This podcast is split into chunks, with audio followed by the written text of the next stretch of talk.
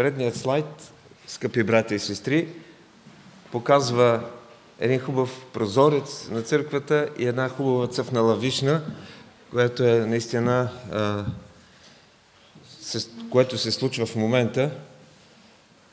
Въпреки, че дъждът ни идва в повече, се радваме, че очакваме новите растения, една нова свежест да изпълни и душите ни.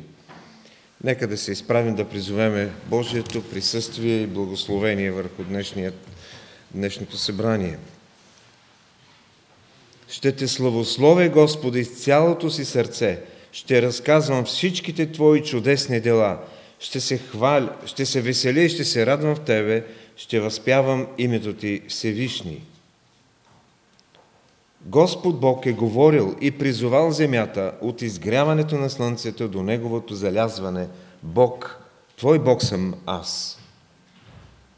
Пренеси на Бога жертва на хваление и изпълни на Всевишния обръците си.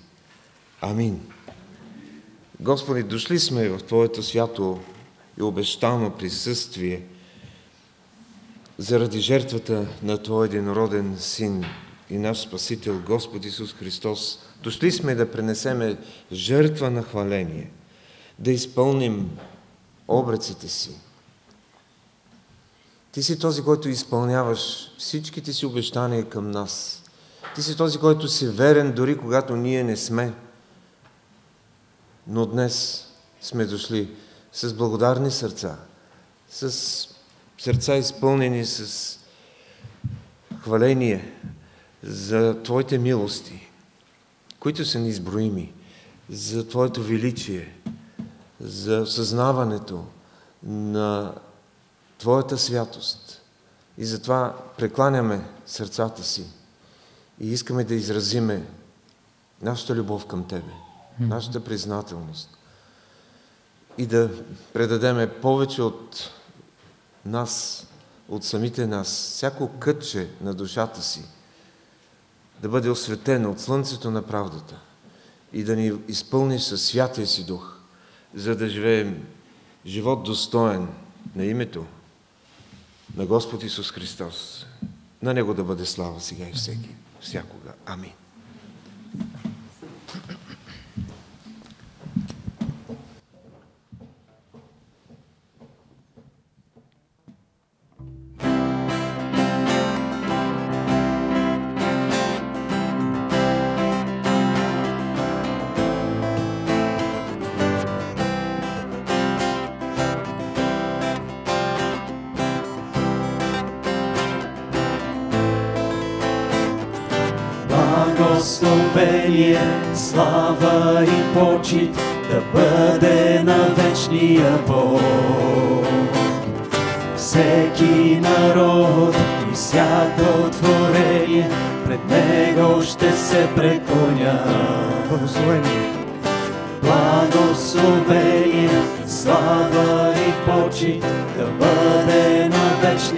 Бог. Всеки народ и всяко творение пред Него ще се преклоня. Цялото небе и земя ще извикат слава, всичко ще се преклони. Пред трона ти ще си издигнат Исус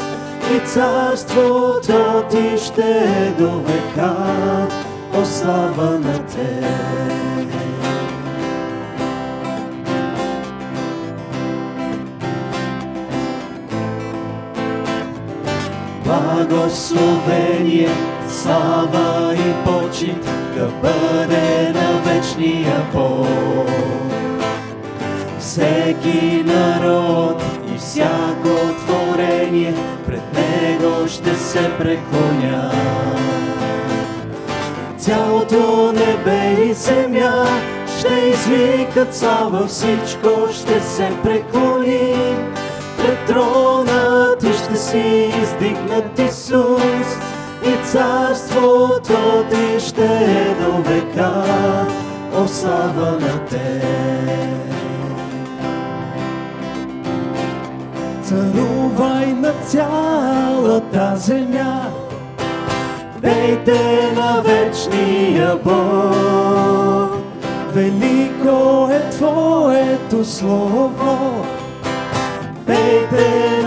вечния Бог.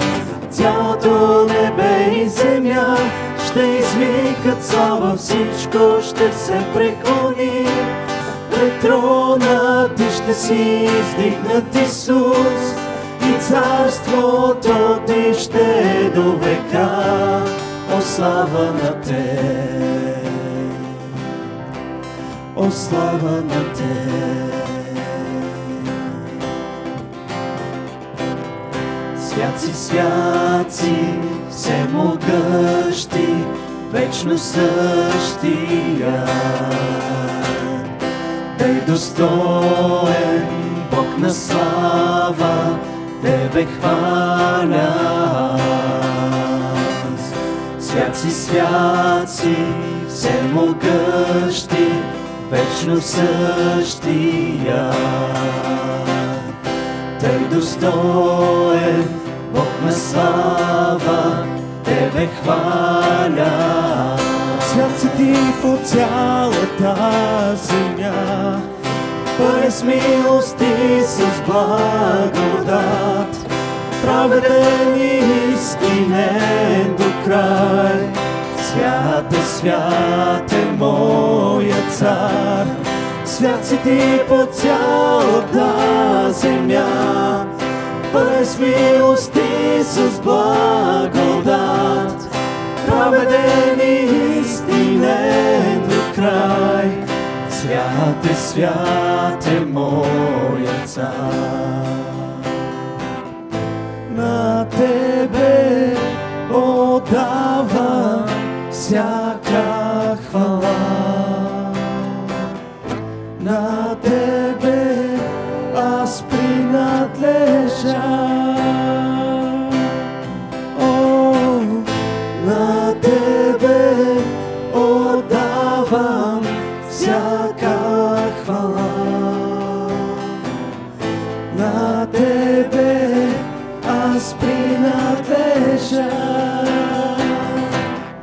Свят си ти по цялата земя, пълен с милост и с благодат, праведен и истинен до край. Свят е, свят е моя цар, свят си ти по цялата земя, пълен с милост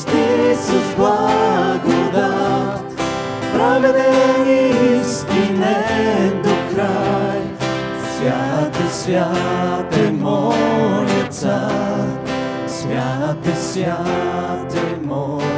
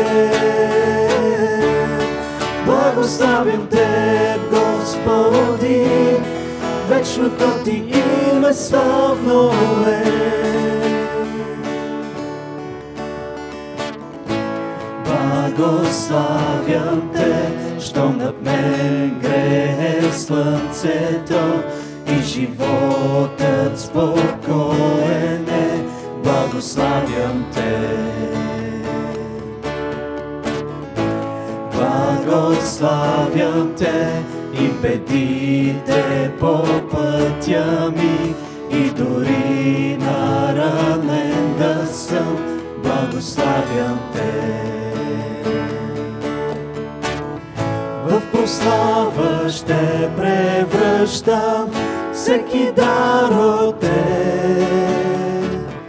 Даже враг да ме обгръща, ще казвам пак, благославям Те, Господи, благославям Те. Благославям Те, Господи, вечното Ти име славно е. Ти даде Ти от мен, Ти даде Ти от мен, а моят избор е да благославям Те. Ти даде Ти от мен, Ти даде Ти от мен, а моят избор е да благославям Те. Благославям Те, Господи, благославям Те. Благославям Те, Господи, вечното Ти име славно е. Благославям Те, Господи, благославям Те. Благославям Те, Господи, вечното Ти име славно е. Да, Господи, наистина Твоето име е славно и единствено достойно, Господи, за цялата слава и за всеки глас на хваление, Господи. Благодаря Ти за това, че можем свободно и тази сутрин да сме тук в Твоят свят дом, Господи. Защото Ти си казал, че дори двама и трима само да са събрани в Твоето име, Ти си между тях. Благодаря Ти за всичките благости и милости.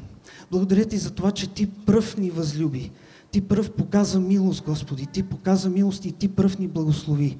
Затова и ние Те благославяме, Господи.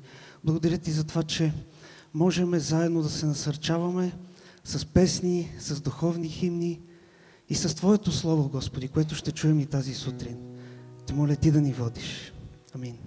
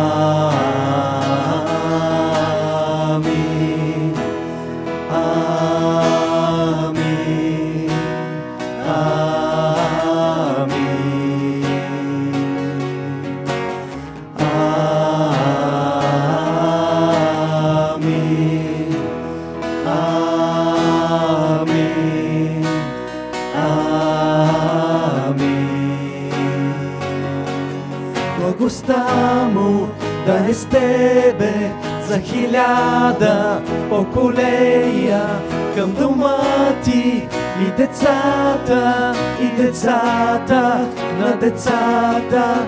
Благостта му да е с тебе за хиляда поколения към дома ти и децата, и децата на децата. Нека бъде той пред тебе и за тебе тебе, покрай тебе и в тебе.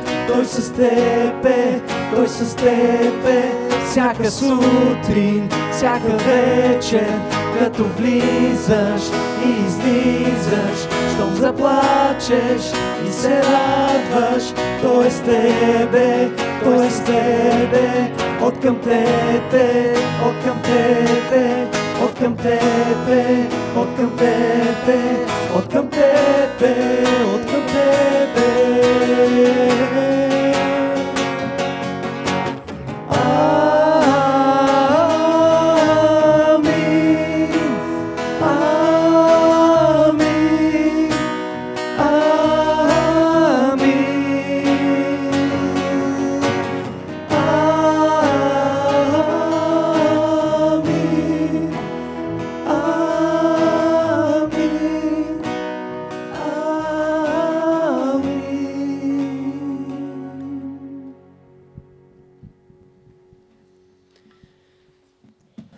Нека да имаме нашето ответно четене и това е от текст от посланието на Яков, първата глава, определени стихове, затова ще бъде изписан на екрана, за да ви е по-лесно да ни го търсите.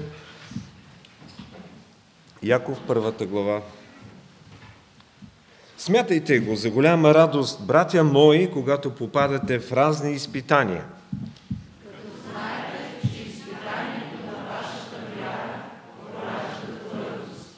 а твърдостта нека извърши делото си съвършенно, за да бъдете съвършенни и цялостни, без никакъв недостатък.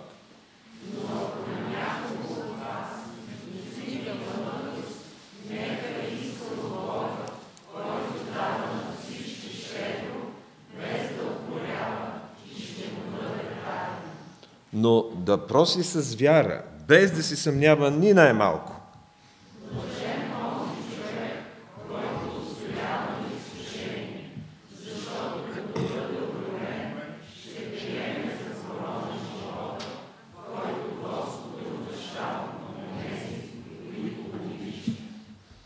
Се заблуждавайте, любезни мои братя.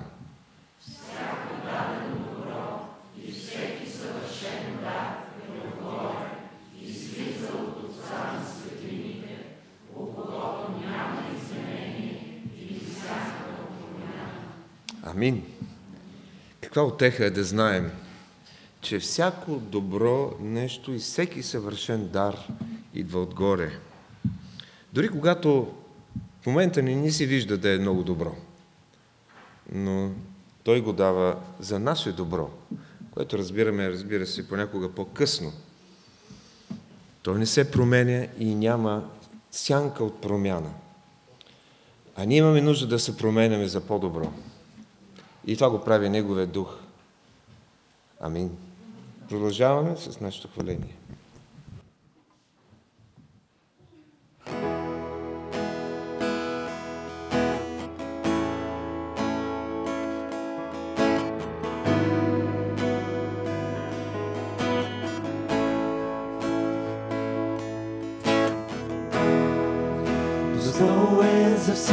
Песен на хвала.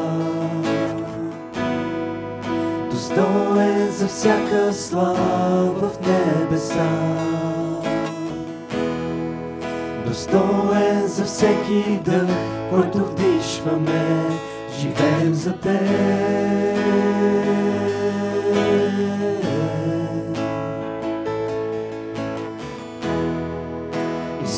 Е единствен Бог на земя небе.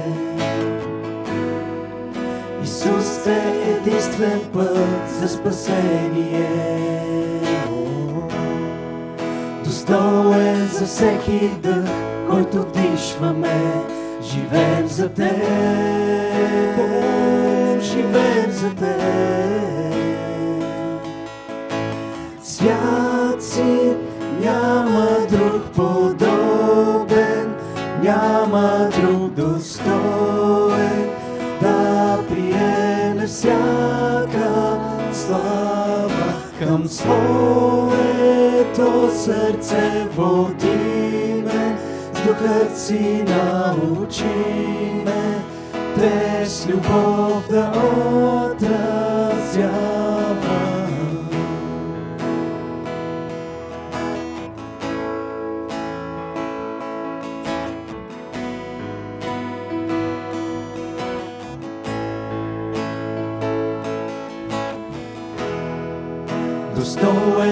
Всяка песен на хвала. Достоен за всяка слава в небеса. Достоен за всеки дъх, който вдишваме, живеем за Теб.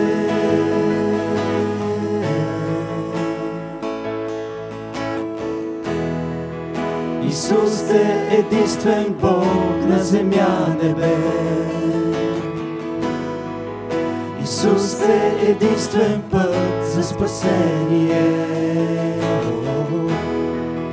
Достоен за всеки дъх, който вдишваме, живеем за Теб. О, живеем за Теб.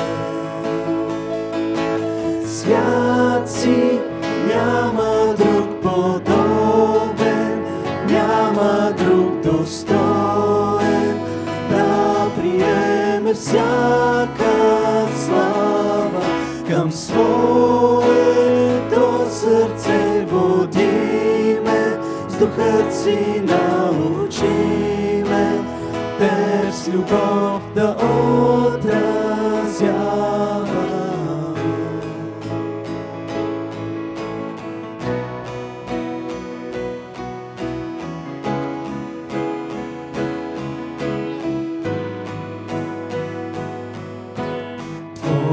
Твоята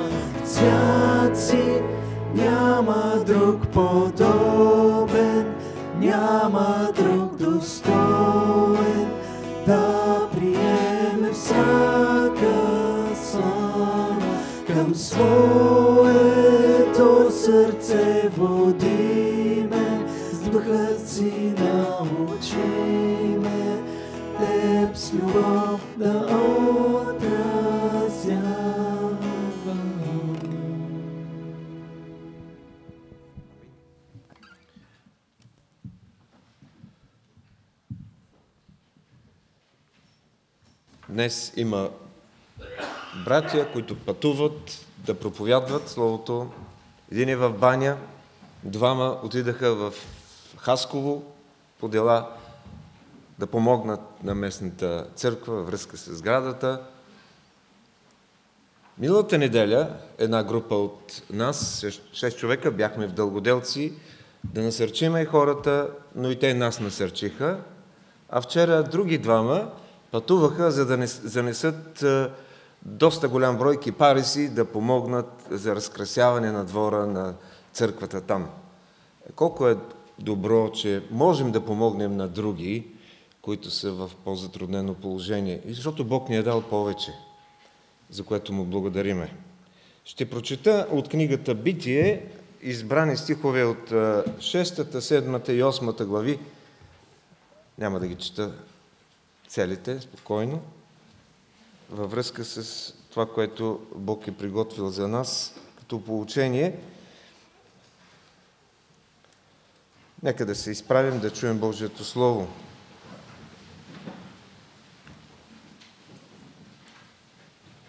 А Ной придоби Господнето благоволение. Ето Ноевото потомство. Ной беше човек праведен, непорочен между съвременниците си, той ходеше по Бога. И от Ной родиха трима сина, Сим, Хам и Ефет, а земята се разврати пред Бога, земята се изпълни с насилие. Бог видя земята и ето тя беше развратена, защото всяка твар имаше разврат, развратно поведение на земята. И Бог каза на Ной, краят на всяка твар се предвижда от мене, защото земята се изпълни с насилие чрез тях. Затова ето, ще ги изтребя заедно с земята. Направи си ковчег от гоферово дърво, да направиш стая в ковчега и да го измажеш отвътре и отвън с смола.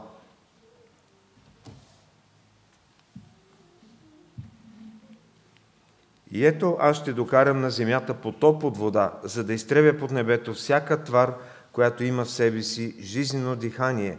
Всичко, което се намира на земята, ще измре. Но с теб ще поставя завета си и ще влезеш в ковчега, ти, синовете ти, жената и снахите ти с теб, и от всичко, от всякакъв вид твар, която живее, да вкараш ковчега, две от всеки вид, да запази живота им със себе си. Мъжко и женско да бъдат. И Ной извърши всичко, според както му заповяда Господ. А Ной беше на 600 години, когато на земята стана потопът. И поради водите от потопа в ковчега влязаха Ной, синовете му, жена му и снахите му с него. От чистите животни и от нечистите животни, от птиците и от всичко, което пълзи по земята.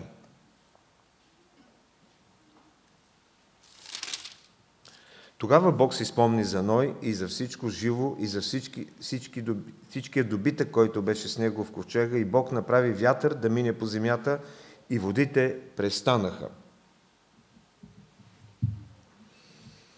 В 601 година на новия живот, на първия ден от първия месец, водата присъхна на земята и Ной, като издигна покрива на ковчега, погледна и ето, повърхността на земята беше изсъхнала. А на 27-я ден на втория месец земята съвършенно изсъхна. Амин. Нека Бог да благослови Своето Слово за нас тази сутрин. Нека да имаме в предвид нуждата на Лиляна Ботева, която отива утре в болница за лечение не от COVID, разбира се. Радваме се, че добрите новини за сестра Цвети Количева са насърчение и така въздишка на облегчение за всички близки и за нас, които сме се молили за нея и се надяваме скоро да бъде между нас. Нека да се молим. Господи, благодариме Ти за това, което ни даваш от Твоето Слово, с което ни получаваш, което ни изобличаваш, с което ни наставляваш да живеем в пътя на правдата. Пътя, който си Ти сам. Ти си пътят, истината и животът. И тъй като този живот е вдъхнат от Тебе, не само плътският, но и духовният живот, който имаме чрез действието на Святия Дух, чрез новорождението, обновението. И този нов човек, който ти си създал в нас, купнее да се срещне с теб. И тази сутрин сме дошли с предпазни средства, но все пак в Твоето присъствие, защото нищо не може да замени живото и реално присъствие с Тебе и помежду ни. Благодарим Ти, че си ни запазил от тежки заболявания, а когато си ги допуснал, Ти си бил с нас и днес можем да свидетелстваме за Твоята изцеляваща сила, за Твоята възстановяваща десница, за Твоята подкрепаща ръка. Благодарим Ти, Господи, за това, че си запазил и възрастни хора и, и, и ги благослови там, където се намират. Специално сестра Александра, а, молим те за Лиляна Ботева, която, за която предстои а, лечение, което само а, ти знаеш и да бъде успешно. Молим те за тези, които разгласяват Твоето Слово и пътуват, да ги пазиш и тях от происшествие и също от зарази. Молим те да благословиш хората, които са с заболяване от църквата в, в село Церово и да възстановиш всички, които са в по-тежко състояние. Специално ти молим за сестра Райна там.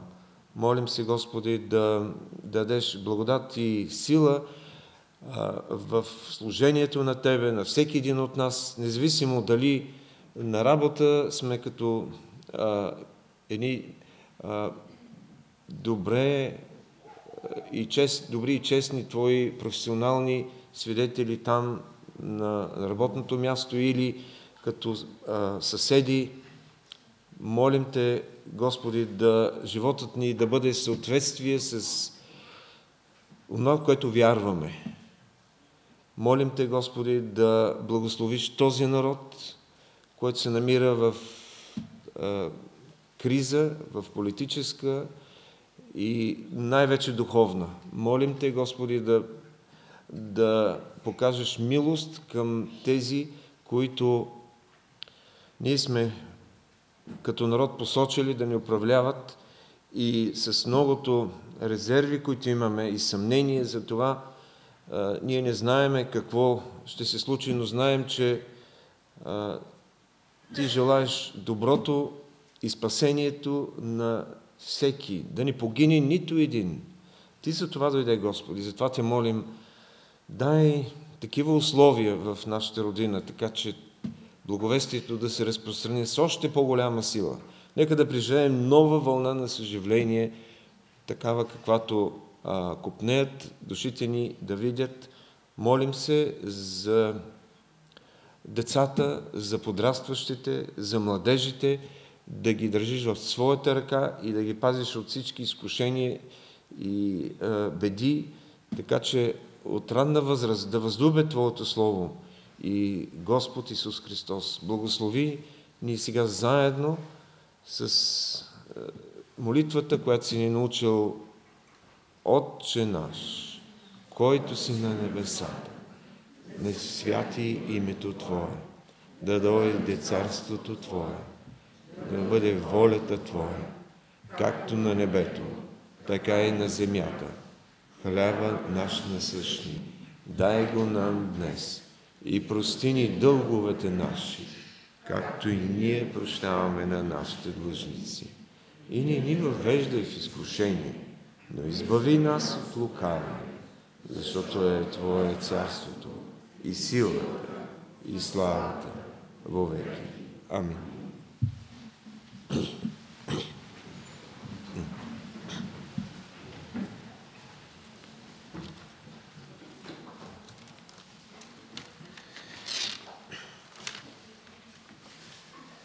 Скъпи приятели, брати и сестри,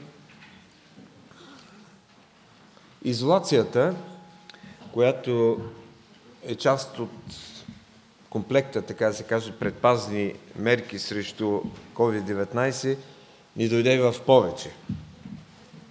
Казвам го не точно като ропот и протест срещу тези ограничения на здравните, наложени от здравните власти, но като факт, с който всички у нас и даже по света се налага да се съобразяваме.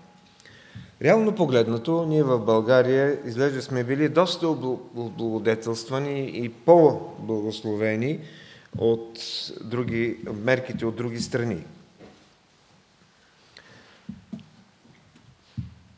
В понеделник вечер, миналият понеделник, се наложи да посрещна а, едно семейство, което донесе хуманитарни помощи от Германия и искаха да видят центъра. И това беше първия ден, когато бяха разклабени още мерки. И когато минаха и каза, ма тук е лайф. Лайф. Защото там няма такова нещо. И когато заминаха за Гоце Делчев и а, промениха своя план и казаха, ще се върнем в сряда да нощуваме тук и още един ден да изкараме лайф. Реално погледнато, наистина не можем да се оплачем. Въпреки това, всичко вътре в нас някакси се съпротивлява от тази нова нормалност и копнее за възвръщане на предишния жизнен цикъл. И ние като християни, които за всички предизвикателства търсим отговори в святото Божие Слово, разлистваме страниците му с надежда да откриеме стихове или а, герои на вярата, които са добри получения за нас в подобна ситуация или близки до нас ситуации. И там намираме а, някои древни мъже и жени на вярата, които добре са се справили в такива случаи. Има ли нещо или някой, който може да ни подскаже как да намерим сили, за да устоим на продължителните карантинни мерки и ограничения?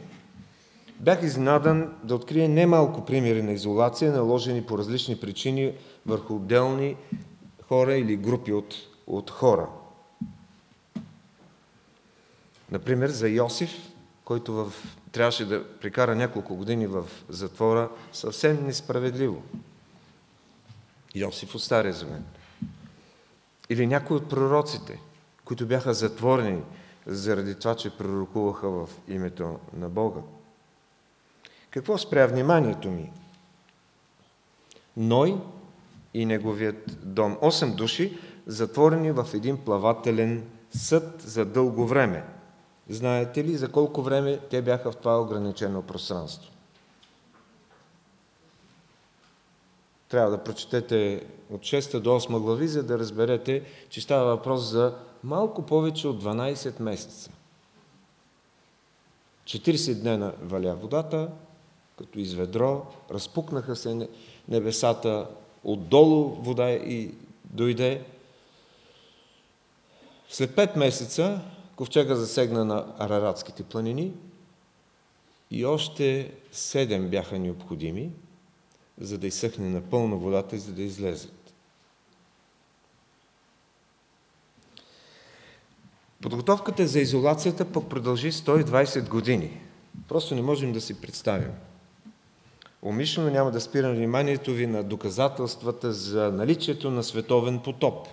В чудесната книга на Вернер Келер «Библейски събития» се показват много археологически данни и достоверности за това, че това е нещо всемирно и че това е а, разкрито. Няма да ви занимавам с теориите за това откъде са дошли водите от бездната и отгоре, това, което смятам, че интересува всички нас, които приемат за истина библейските събития, е следното. Как тези хора устояха психически затворени в този кораб за такъв дълъг период от, от време? Какво търпение имаха тези 8 души в това ограничено пространство? Имам отговори на хора, затворени за своите престъпления, за това, което са направили, но там мотивацията е друга. Няма да ви занимаваме с това. Все пак те са в един затвор, 300-500 има от 1000 души затвор, така че разликите са големи. Нека да надникнем в ковчега на Ной и да приемем сила и за нашето устояване по време на изолация. Нека най-напред да кажа следното. На първо място, изолацията на 8 души беше спасение за тях. Корабът бе спасение за това голямо семейство. Умишлено казвам кораб, а не ковчег, за да придобием по-ясна представа какво всъщност е представлявал този голям плавателен съд. На снимката виждате а, един кораб, който е построен от американски посветен християнин креационист, който влага над 90 милиона долара за реплика на Нойвия ковчег с библейски размери, който става част от развлекателния парк в Уилямстаун, Кентъки. Колко е хубаво, че не се налага да гадаем за големината и формата. Имаме описан в шестата глава на Битие размерите на това огромно съоръжение, което може да се сравни с най-големите модерни плавателни съдове днес. 137 метра дължина, приблизително 22-23 метра ширина и 13-14 метра височина.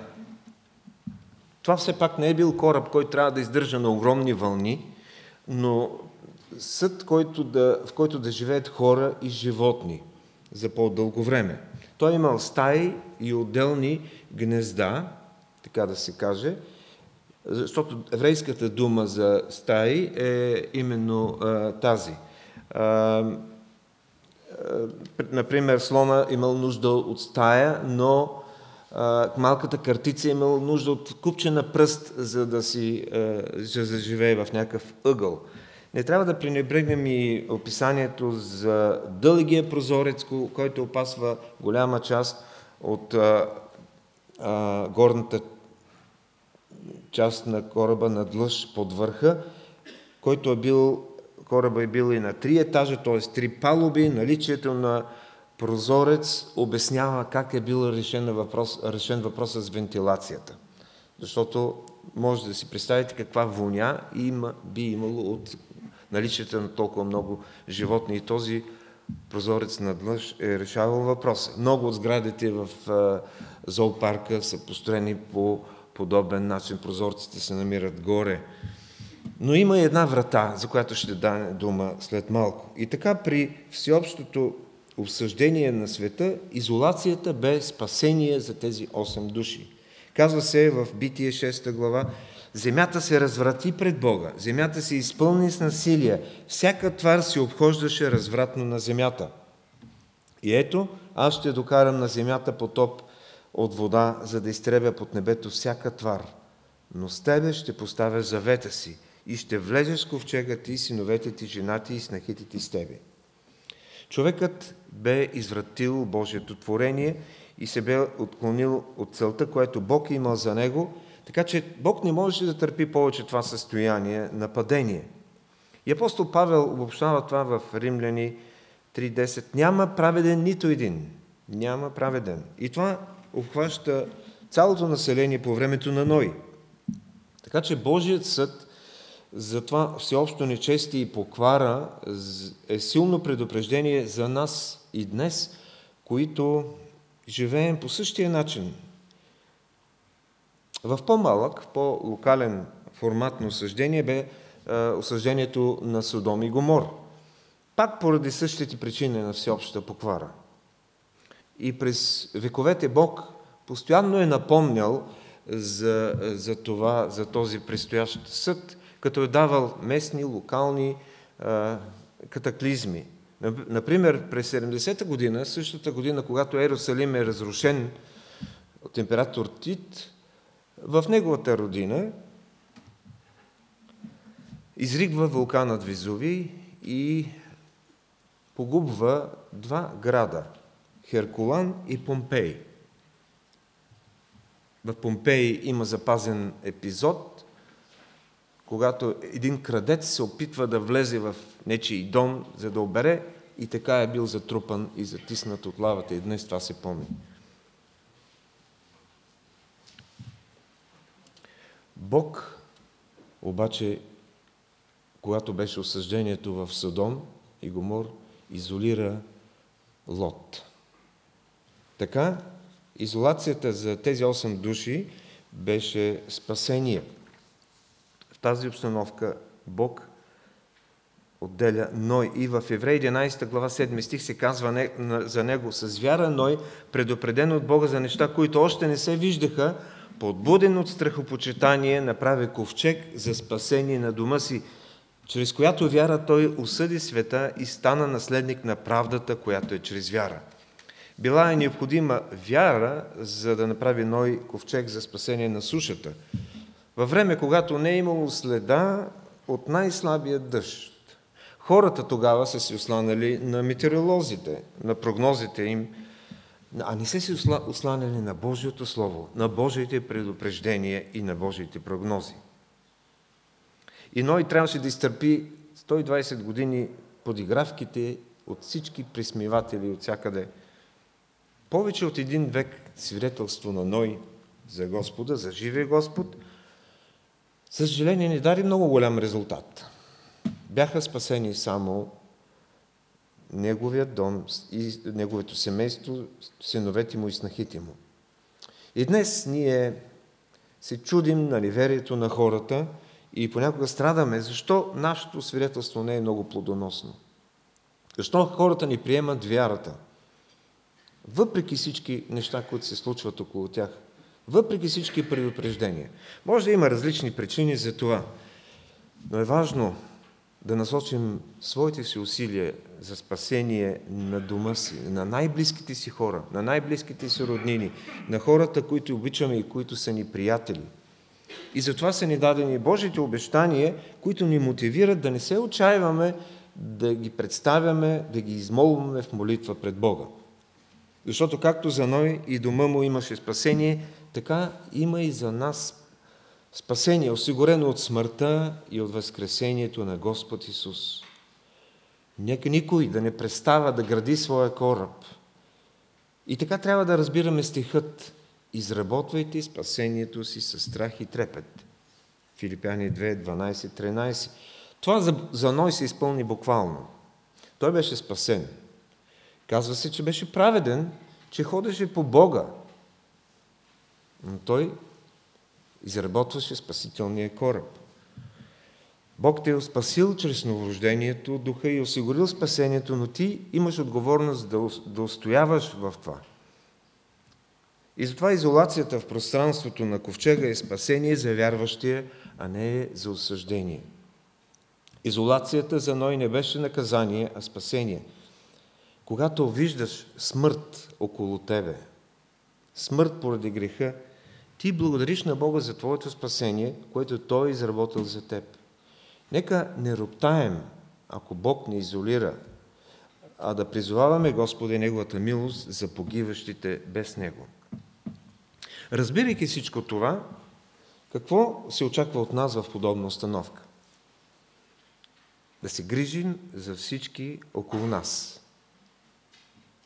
Какво правеше Ной в изолация толкова дълго време? Грижеше се за семейството си и за животните около него. И мисля, че тези 12 месеца са минали неусетно, тъй като имал толкова много работа да разпределя задачите на членовете на семейството за деня във връзка с гледането на животните. Тези от вас, които имат домашни любимци, нищо не знаят за истинската грижа за животните в един селски двор. Особено ако са повече. Хранене, почистване, доене, всички особености на всеки вид животни и характери. Много тежка задача, наистина. Какво да кажем за цялото това разнообразие, което се намираше в това ограничено пространство? Каква ли грижа е било всеки ден? От друга страна, знае как при бедствие поведението на животните драстично се променя. Така че те едва ли са буйствали и са създавали проблеми. Може би някои от тях са били в състояние на хибернация, когато жизнените функции се забавят и намаляват неколкократно. Също така тези животни сами са идвали в кораба. Инстинктът им, заложен Бог, ги е довел тъй като те са предчувствали каква заплаха ще последва. Изобщо цялостното поведение вътре на животните било различно от естествената им среда. Но това не намалява тежката отговорност на тези хора да се грижат за всички тях. Някой ще каже, добре де, ми как са се изхранвали месоядните животни? Казвам, може би, защото а, има индикация в 9 глава 3 стих, до потопа, както човека, така и животните не са си хранили с месо. Защото едва след потопа Бог дава позволение на човека да се храни с месо. След като дава завета на Ной, Бог му казва, че може да еде месо. И това, което Исаия пише за хилядогодишното царство в 11 глава, може би се отнася за животните в ковчега. Лъвът и агнето ще лежат заедно и лъвът ще яде слама като бивола. Може би. И така, във време на изолация най-полезният ход за всеки е да се грижи не само за себе си, но и за другия до него. Грижата за тези, които имат по-голяма нужда от твоята, е израз на любов и жертвоготовност. Колко навременна беше помощта, когато точно преди една година в най-големите изолации ограничения от излизане, от пътуване, можехме да помогнем на хора, които бяха болни, да носим храна. Лежи ли това вътрешно желание в сърцето ти да помогнеш на хора в нужда, на хора, които са изпаднали в депресия поради изолацията? Защото състраданието е нещо, което идва от Божието сърце. И нека да го проявим в нашето пространство, в нашата среда. Какво друго може да прави този, който се намира в изолация? Ека да кажа така, и след малко ще обясня какво им предвид. Ако Господ е затворил вратата на твоя спасителен кораб, погледни през прозореца. Сега ще се върнем към прозореца, за който говорихме, че опасва целият кораб под покрива. Сигурно се чудите каква е символиката. Прозорецът е символ на молитвата, на мястото за молитва.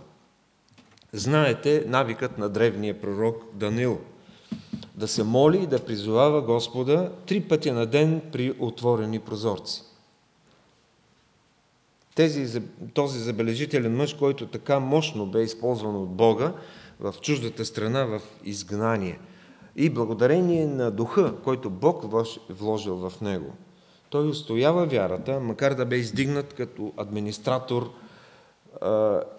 в една езическа страна. И неговият молитвен навик дразнеше неговите съперници, които се чудиха как да му намерят слабото място и се опитаха да му навредят. И го наклеветиха, че се моли при отворени прозорци на един Бог, който, на когато е забранено. Но Бог сякаш да докаже верност, важността на молитвата го избави. И вие знаете какво става дума. Вярвам, че три пъти на ден Ной, поне три пъти, и членовете на семейството му са призовавали Бога, гледайки нагоре през този малък прозорец, търсейки Неговата подкрепа и устояване в тази особена ситуация. Моят личен опит във време на изолация бе именно това. Много повече време с Господа в Словото и в молитвата. Много повече от обичайното. Какъв е твоят опит, когато си бил в изолация, братко и сестро? Може би след малко някой ще сподели за това. Ще каже и това. Ако си влязал през вратата, ще гледаш през прозореца. Защото вратата на ковчега, на кораба е още един символ. Той беше, тази врата беше единствена и беше отстрани. Когато семейството на Ной и животните влязаха, се казва в 7 глава 16 стих, Господ го затвори вътре. Ако отвър... от, така, опитате да намерите вавилонският разказ за този си мирен потоп, там се казва, че главният герой в този разказ сам си затваря вратата. В библейския разказ Бог затваря вратата. Той е главният фактор – И с затварянето на вратата Бог прави разграничението между праведният и грешният. И навсякъде в свещеното писание вратата осигурява спасение за Божия народ във времена на осъждение. Отвъд затворените врати остават нечестивите. Така беше с Лот. Ангелът го прибра и затвори вратата. Така беше с Раав.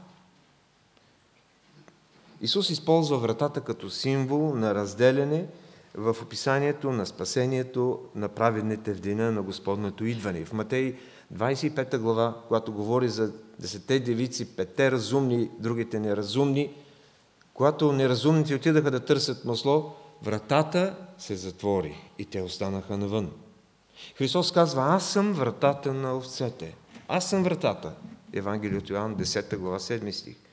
Това говори за Божията благодат, която е специална. Но и знаеше, че Господ го е затворил и така му е осигурил спасението. Затова имаше нуждата да се моли, да преминат тези развълнувани води. Каквато и да е нуждата ти, молитвата е отговор. Ако имаш нужда от изцеление, молитвата е отговорът. Ако имаш нужда от обновяване на духа, от освежаване на духа, молитвата е отговорът.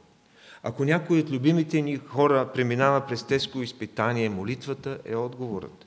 Ако се нуждаеш от ново докосване от Бога, от нова енергия за служение, ако си се отчаял или обезверил, молитвата е отговорът. И накрая, мисъл за бъдещето. Какво огромно количество време за размисъл ни предлага една принудителна изолация. Време за оценка, преоценка на пътя, който сме извървяли до тук. Време за изпитване на себе си, време за покаяние, време за изводи, време за вземане на нови решения, но и време за очакване на нещо ново, което ще се случи, което Бог ще ни е, е, разкрие Едно по-ясно видение, което той очаква от нас с оглед изпълнението на неговия план. Обаче, вие сте забелязали, че повечето ни падения, духовни падения, се случват, когато сме преминали едно тежко изпитание и сега се радваме и можем да дишаме свободно. Така стана и с Ной. Той бе окрилен от новия завет, който Бог сключи с него, когато потопа свърши. И той му даде един красив знак на завета. И това беше дъгата на небосвода, която и днес можем да наблюдаваме след всеки дъжд. Бъдещите поколения, докато свят светува, ще му се наслаждават на тази дъга и ще си спомнят за Ной, за неговата вярност и устояване в изолация. Но не след дълго, казва се, насъди е, лозе, в това няма нищо лошо, но прикали с виното. Това вече е лошо. И така се опи и стана за смях пред единия от синовете си и пред останалите. Вижте колко е реалистично, приятели, Божието Слово. То описва Ной като праведен, като непорочен между съвременниците си, който ходеше по Бога, извърши всичко добре в подготовката, изграждането на спасителния кораб, в търпението срещу подигравките на хората, търпението в изолацията, устояването. Когато обаче не се вижда враг и няма проблем, изпадна в пиянство. Свещеното писание никога не превъзнася даден човек, а го показва съвсем реалистично в силните и слабите му страни. Така беше с Давид, така беше с Моисей, така беше с Петър. Всички те имаха своите слабости. Но водещето на всички тези примери е, е тяхната вяра, тяхна и спасителното действие на Святия Дух и уроците, които остават за нас. Какво ще правим, когато изолацията свърши? Може би някои е, вече имат идеи. Каква мисъл, какво видение за бъдещето ви беше подсказано от Бога през това време? Вероятно, тези идеи са дошли от Словото, от стихове, от които ние сме получили и те са били опора в това особено време. Какво написахте във вашите дневници като разсъждение, във връз... когато сте били в изолация? Какво бихте казали на вярващите за тези неща или на невярващите? Може би след малко и това ще ни сподели някой. Наистина в нашия живот може да се случи, когато имаме повече изпитания, отколкото победи, повече борби, отколкото сили, повече дъжд, отколкото слънце, повече вода, отколкото суша, повече спекулации, отколкото сигурност. Може би си изпратил гълъб и той не се връща с маслиновия клон. Изпратил си гарван и той също не се връща, защото има много мърша наоколо. Довери се на Господа, който те е затворил в спасителния си кораб и скоро ще даде изход. Продължавай да се грижиш за себе си и за дома си, за тебе, за всички около теб и за служението, което Бог ти е възложил. Бъди уверен, че Той никога няма да те забрави и никога няма да те изостави. Обаче, може би някой сега се намира в самота, в бурното море на изпитанията и подава сигнала СОС. Ние всички знаем какво означава това. Виждали, виждали сме го написани, написани на, написано на, а, във филми, когато главният герой на един самотен остров пише тези три букви на пясъка със сетни сили. Всъщност СОС е код на Морзовата азбука. Три точки, три терета и три точки. Това е бил измислен от моряци в корабокрушение и буквално означава спасете нашият кораб. Save our ship. Някои по-късно са го видоизменили и казват, че означава спасете нашите души. Save our souls. Звучи още по-добре.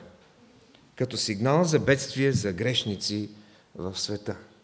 И ако някой сега в изолация подава този сигнал и се моли, Господи, спаси душата ми, нека знае, че Господ го слуша и ще му отговори незабавно. Ние сме пленници за известно време в дома си, но не сме пленници на пандемия, на страх. Не сме пленници на несигурно бъдеще. Независимо ситуацията каква е у нас в Европа или света, независимо за задължителните мерки за превенция, което е редно да спазваме, ние не сме пленници на безнадежността. Какъв избор имаме? Само един. Да не допускаме никакъв страх в дробовете си, а да издишаме надежда. Посланието на Библията е недосмислено. Нито един от нас, които вярваме в Исус Христос, не ни е позволено да изпитваме друг страх, освен страхопочитанието към Бога. Бог не ни призовава към безчувственост, а към правилно насочена чувствителност. И Словото казва, радвайте се с онези, които се радват и плачете с онези, които плачат. И в 12 стих на Римляни, 12 глава се казва, радвайте се в надеждата, в скръп бивайте твърди, а в молитва постоянни. Можем да плачем, можем да се чувстваме, но най-вече и да помагаме. И сега да се върнем отново на Ной, когато той излиза от ковчега след години, една година изолация, той се намира в уникално положение. Застава начало на човешкия род. Няма други живи същества, освен той и домът му. Той се намира в същото положение, както беше Адан при сътворението. В известен смисъл Ной е правотец на всички нас. Затова нека да се получим от Неговата вяра, Неговото търпение и Неговото устояване. Бог да ни благослови. Амин.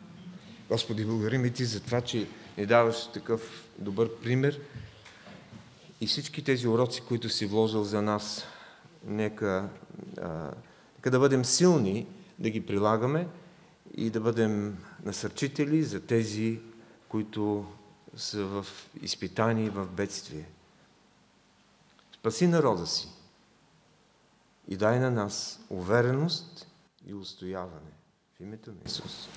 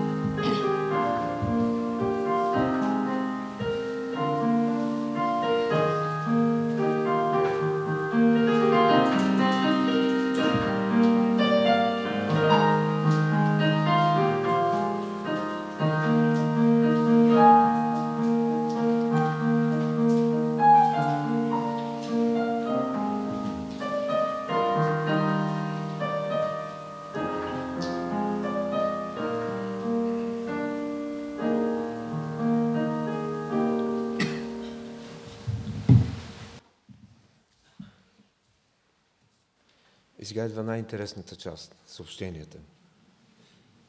Ма да, съвсем сериозно, защото като гледам а, програмата за месец април, какво богатство в края на месеца. Следващата неделя е цветница, нали така? Да, ето Твоя цар иде при Тебе. Ще спомним за влизането на нашия Господ. Следващите дни, след това Велика сряда, Велики четвъртък, Велики петък, на Велики четвъртък ще имаме нашето е, отслужване на Господна трапеза. Разпети петък, Велик ден е на 2 май.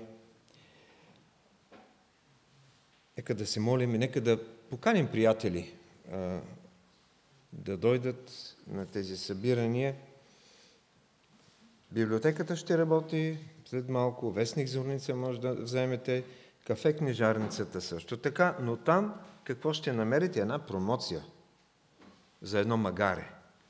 Библейското магаре. Едно, едно книжле от Мони Алмалех, еврейски а, автор, който разглежда ролята а, на, на магарето в цялото, а, цялото слово и особено на цветница – Господ дойде на магаре. Но интересна книга. Каква е промоцията? 30% по-малко. Много интересна. Не е голяма и е... Шрифта е... Може да го четете без очила. Добър. Така че... Може би ще има и други интересни неща там, ако влезете. В сряда, заседание на Духовния съвет, след молитвеното събрание, което 18 часа събранието и е много важна част от нашия духовен живот от 19.15 духовния съвет. Тази вечер обаче от 18 часа проповедниците към църквата плюс духовния съвет ще имаме нашата Вайбър среща. Брат Ники Златев, администратор на това нещо, ще го направим, надявам се, възможно, така че да можем да, да, да имаме споделяне и размишление по време на тази среща по Вайбър. Ани Добрич, сестра Ани Добрич е тук и тя ме поглежда изненадано, но имала е някакъв малък юбилей. Искаме да я поздравим. Сестра Ани, честита годишнина, пожелаваме Божието благословение да бъде върху теб и всеки ден да бъде изпълнен с Божията благодат. Господ ще те пази от всяко зло, ще пази душата ти. Господ ще пази излизането ти и влизането ти от сега и до века. През миналата седмица на 14 ти си имала един повод да благодариш на Бога и ние се радваме за теб. Заповядай да си получиш картичката.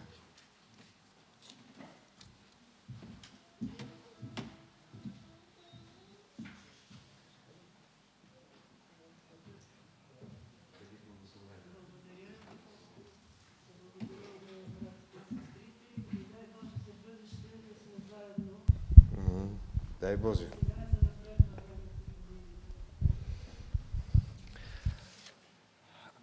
И още нещо, в края на тази следваща седмица, в петък и събота на 23 или 24 април, в Първа баптистка църква на улица Осогово 86 ще се проведе конференция под наслов Маслинов клон. Тя беше отложена от месец март, когато бяха по-затегнете мерките и сега ще се проведе. А, ние сме, нашата църква е съорганизатор на това събитие.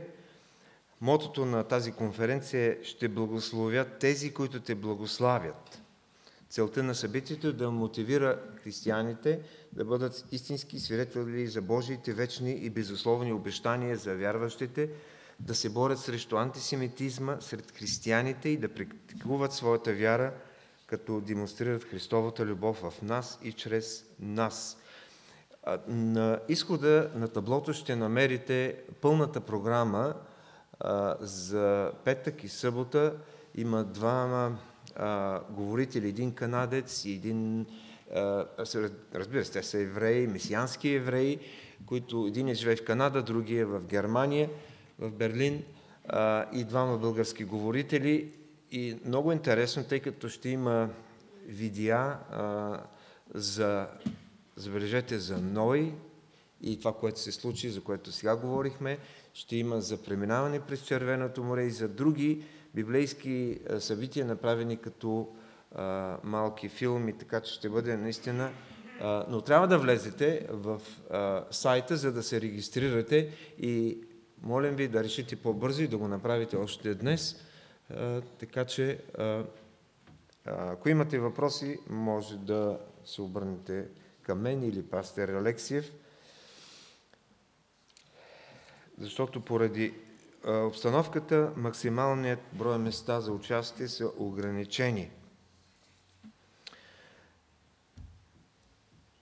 И ако някой има да сподели така, накратко, нещо, което споменах в Словото, ако някой, нещо Бог му е говорил и, и, и преценява, че това е като насърчение за останалите, може да го направи сега, преди да изпеем последната песен за дискус.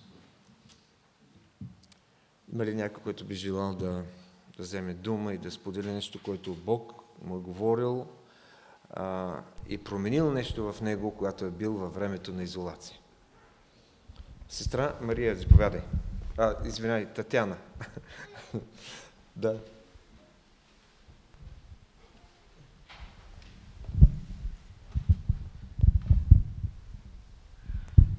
Аз имах подбуда от проповедта да ви споделя едно мое преживяване от преди времето на изолацията. А, преди три години минах през една тежка операция много от вас знаят, защото сте се молили с мен и с моето семейство, за което много благодаря. Но преживяването беше точно по време на операцията. А, аз съм малко страхлива. Не ми се беше случвало да влизам в болница за друго, освен за ражданията на децата, което е съвсем различно. А, свикнала съм да съм с моето семейство, да съм подкрепена от мъжа ми и това беше за мен много тежко изпитание, че съм сама в болницата. Плюс това имам един страх така от затворени помещения, от тъмни помещения. И сутринта преди операцията ме свалиха два етажа под а, нивото, под първото ниво. И аз като видях колко дълбоко влизаме в земята, си представих една много тъмна и страшна зала, в която трябва да остана сама, безпомощна, гола. Знаете как а, се влиза в операционна зала.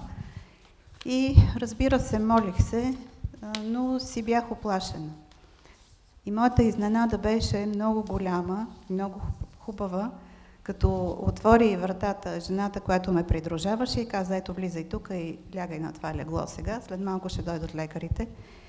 И аз видях, че цялата стена, която е пред мен, на която аз трябваше да гледам времето преди да влеза в опойка, всъщност беше един огромен прозорец. То не беше стена, то беше прозорец и поради ниското положение, което а, беше това помещение, аз всъщност виждах короните на три дървета, а, небето, облаците и една толкова красива картина, която въобще съвсем забравих къде съм и защо съм там и казах, Господи, Ти отвори за мене прозорец тук. И така разбрах, че в този момент Бог ми подсказва, че е с мен. Точно когато съм се почувствах в капан, самичка, безпомощна, Бог беше с мен и оттам нататък имах само благословения във всичко, което се случи. Благодаря на Бог. Да, интересно. Но, наистина. Някой друг? Да, може би ще го сподели в сряда, когато сме по-склонни да изразяваме а, благодарности и, и нужди. Така че ще продължим да хвалиме нашия Господ. Песен 445 Бог по претайни начини си върши чудеса и ще съберем даренията за издръжката на Божието дело.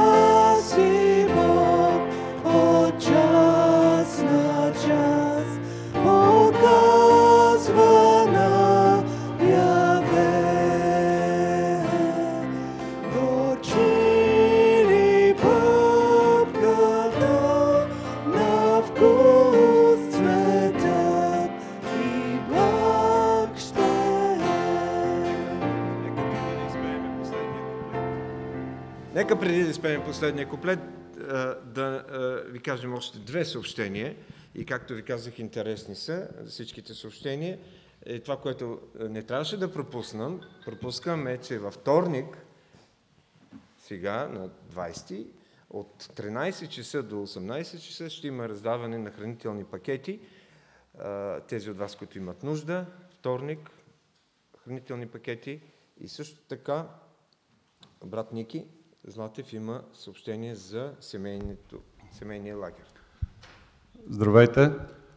Само да напомня, че семейния лагер ще бъде през месец май, от 22 до 24 май. Регистрацията вече тече, има онлайн форма, която вие може да попълните. Таксата може да заплатите при сестра Маргарита Алексиева и свидетелстваме за това, че Господ е верен. Миналата година лагера беше отложен с няколко месеца поради мерките, пандемията и така нататък. Тази година вярваме, че ще бъде в времето, в което така сме го планирали и с Божията помощ и Божията милост ще бъдем заедно за Негова слава.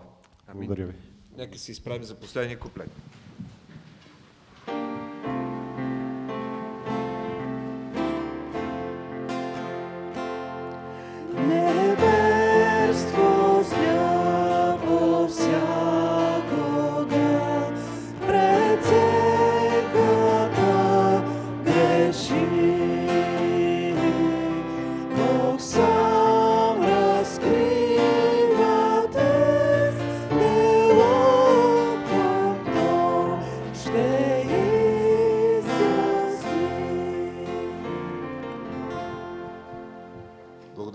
Господ Исус Христос, любовта на Бог Отец, присъствието, ръководството, общението и силата на Святия Дух да бъде и пребъде всеки един от нас, домовете ни, децата ни, църквата на това място, народът ни, църквата по целия свят, сега и през вековете. Амин. Живей за Исус!